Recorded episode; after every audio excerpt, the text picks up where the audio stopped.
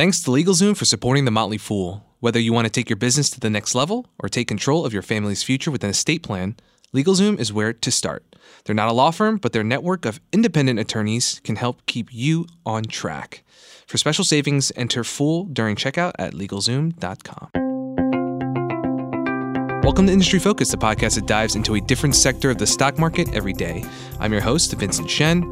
Consumer and Retail is back in the studio for a second time this week as we're pre recording this episode for March 27th. So, earlier this week, Asit Sharma and I had the opportunity to take a closer look at Hudson Limited, one of the more recent initial public offerings in the retail sector. But today, I'm hoping to take a step back to cover a couple different stories, one being more company specific, and the other will speak to a broad industry trend. Joining me via Skype today is Motley Fool contributor and jack of all trades, Mr. Daniel Kline. Hey, Dan, thanks for being here. Oh, hey, Vince, thanks for having me. I'll point out I was there when we first scheduled to tape this. Yes, that's true. We had to reschedule. um, and I know you've got a quick turnaround this morning as you prepare to hit the road. Uh, where are you going again? I'm going to Naples, Florida. So uh, I live in West Palm Beach, which is on the East Coast, and I'm going to Naples, which is on the West Coast. So just a little bit of a, a change of the uh, type of sand on the beach. Well, that sounds pretty good to me. The beach, that is. Um, yeah, there's no snow here. Yeah, a lot of us here at Fool HQ would be happy to trade shoes with you. I think, given uh, the the storm that just hit the East Coast. Well, you're welcome anytime. so, our first story for today goes back to Walmart. Uh, I've been pretty much actively trying to avoid talking about this company for a while now, um, but I'm giving in today because there have been several recent developments that I think deserve our attention. First, a little bit of bad news. Uh, a whistleblower has accused Walmart of using deceptive practices like delaying customer returns and collecting inflated commissions from vendors in their online marketplace to juice the growth and results from its e commerce business. So that raised some eyebrows here at Fool HQ, given how important digital growth has been to the bull case for this company. What are your thoughts here, Dan? It does, but let's put this into context. This is a single person who was a laid off employee making these accusations. Mm-hmm. That doesn't automatically make them untrue, but we haven't seen any vendors come forward and, and say, yeah, they were charged inflated fees. We haven't seen any customers say say they've had issues with returns. Mm-hmm. Even the amount of returns alleged to be uh, improper was about seven million, which in the terms of the Walmart digital business yes. is kind of like me forgetting that I owed you a dollar. like, yes, I understand that it's not you know a huge amount of money.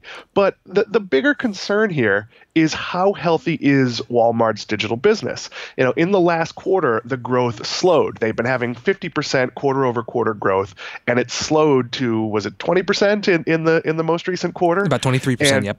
23%. And people got very panicked about that, even though overall sales increased. And I think some of the big picture is being mixed here that the Walmart digital effort is really an omni channel effort. And if it drives more people to stores instead of driving more people to buy online, as long as overall sales go up, it really doesn't matter. Okay.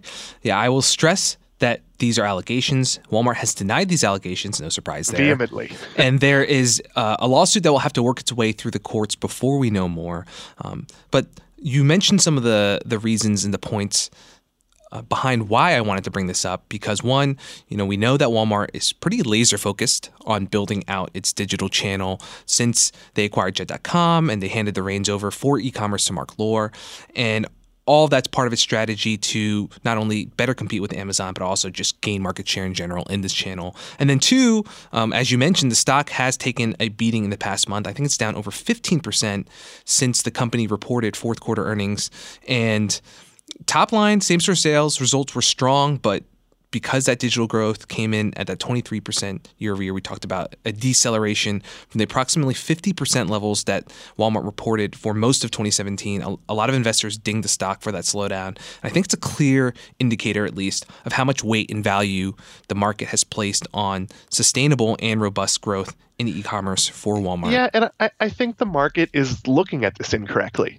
You know, when you look at an omni-channel model, you might be standing in a store and place a digital order that will be brought to your house. You might be at home and place an order that you pick up in your store. You might get it home, not like it, and have it shipped back from your door or bring it back to a store. The definition of what's, you know, where a sale counts is where the transaction occurs. So if you buy it online and pick it up in store, it's, it's still a digital sale. Mm-hmm. But again, I go to the importance of being the overall sales number. Walmart is building out supply chain. It's building out its ability to have what you want where you want it. And it's also forcing people or, or trying to train people to buy certain items in stores. There's actually lower prices on certain hard to ship items if you physically go to a store. That's trying to get you to do that. So this isn't the, the whole story isn't digital sales. This isn't Amazon reporting, you know, slowing growth when they're really their only business, uh, at least as a retailer, is digital sales.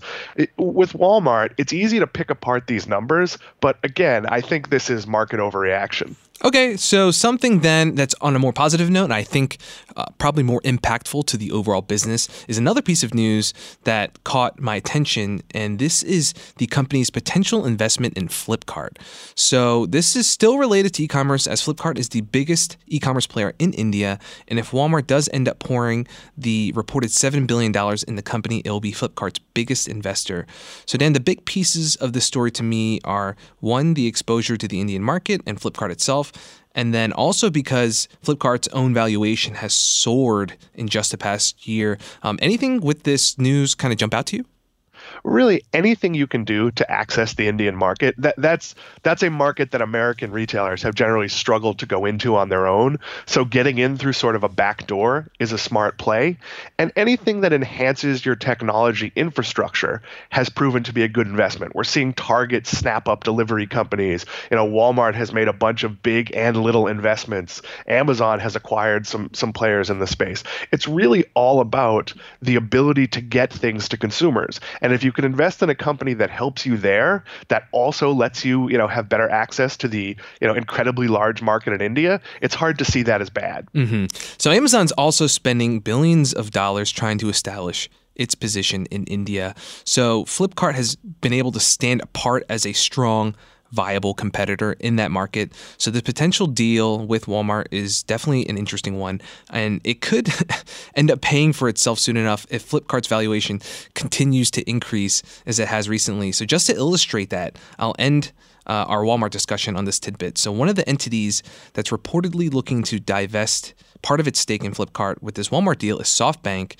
So that's the Japanese conglomerate that has come up on industry focus in the past due to its holdings in companies like Sprint and Alibaba. So SoftBank poured about $2.5 billion into Flipkart just last August.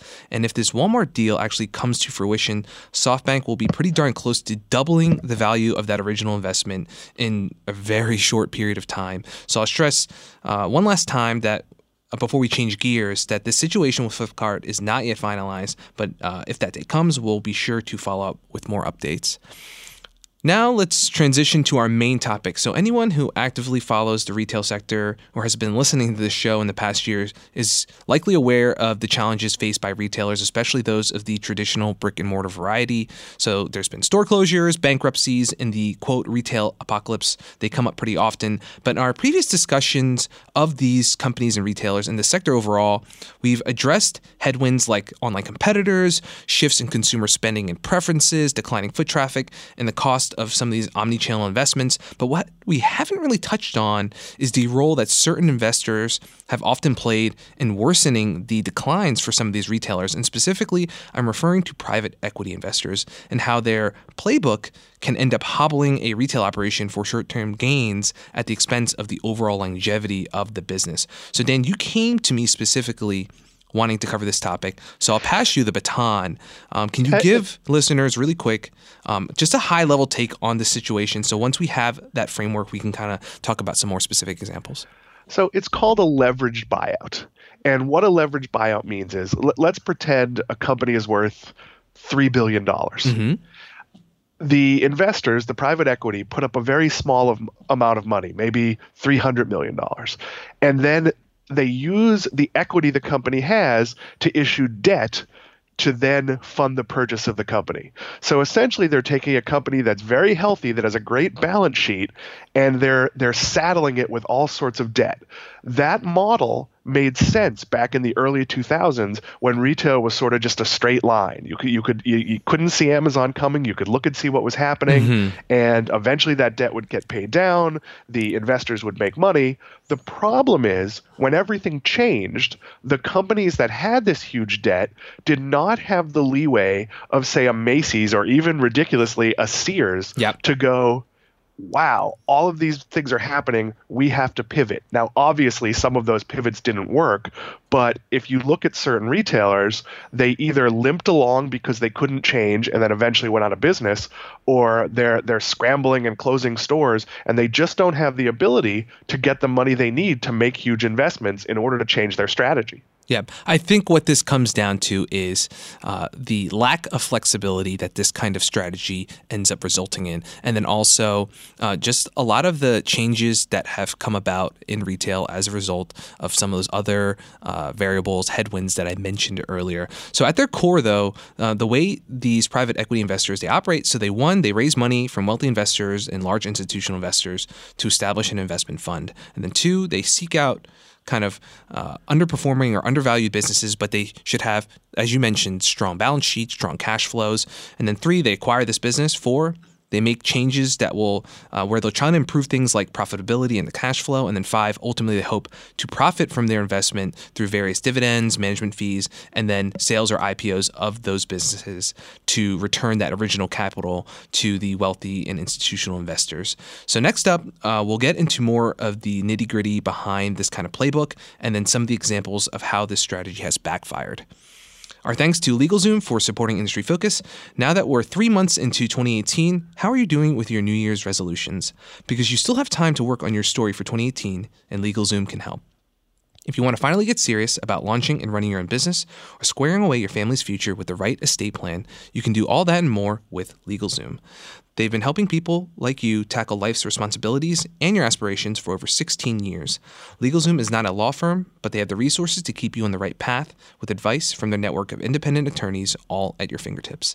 LegalZoom can plug right into your life without billing you by the hour because at LegalZoom, all pricing is given upfront. Write your 2018 story now at LegalZoom.com, code FOOL, and get special savings. That's LegalZoom.com, code FOOL. LegalZoom, where life meets legal LegalZoom.com, code FOOL. So going back to the uh, that framework that I just mentioned, uh, finding the buyout targets, I think it's interesting to note. Uh, you mentioned how in the early 2000s, when retail was going more in a straight line, um, in that time period, too, uh, I, I, think it was in a Harvard Business Review piece. They mentioned that private equity transactions, especially the larger deals, were uh, were weighted heavily toward individual segments and business units of existing public companies around that time. Um, so, if you consider the downsizing that we've seen at big consumer retail companies like Procter and Gamble, lots of brands or segments that aren't really core anymore to the company, and as a result, they're not really integrated as efficiently, or they don't get the necessary attention and resources from management it makes sense to me that those businesses are spun off to avenues where their value can be maximized. But while those kinds of deals do still happen in the last decade, we've seen the makeup shift toward entire deals for companies.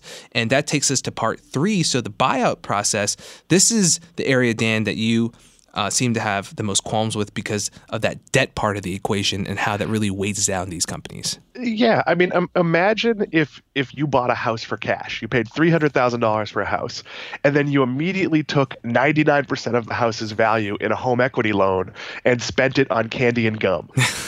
it, then, if your sink breaks or you need a roof repair, you don't have a source of cash to tap to make those repairs. Yes. So maybe at first you uh, tack a tarp up on the roof, and then maybe you don't use your kitchen sink, and then eventually you live in an uninhabitable house that you have to, to, to walk away from or sell or declare bankruptcy.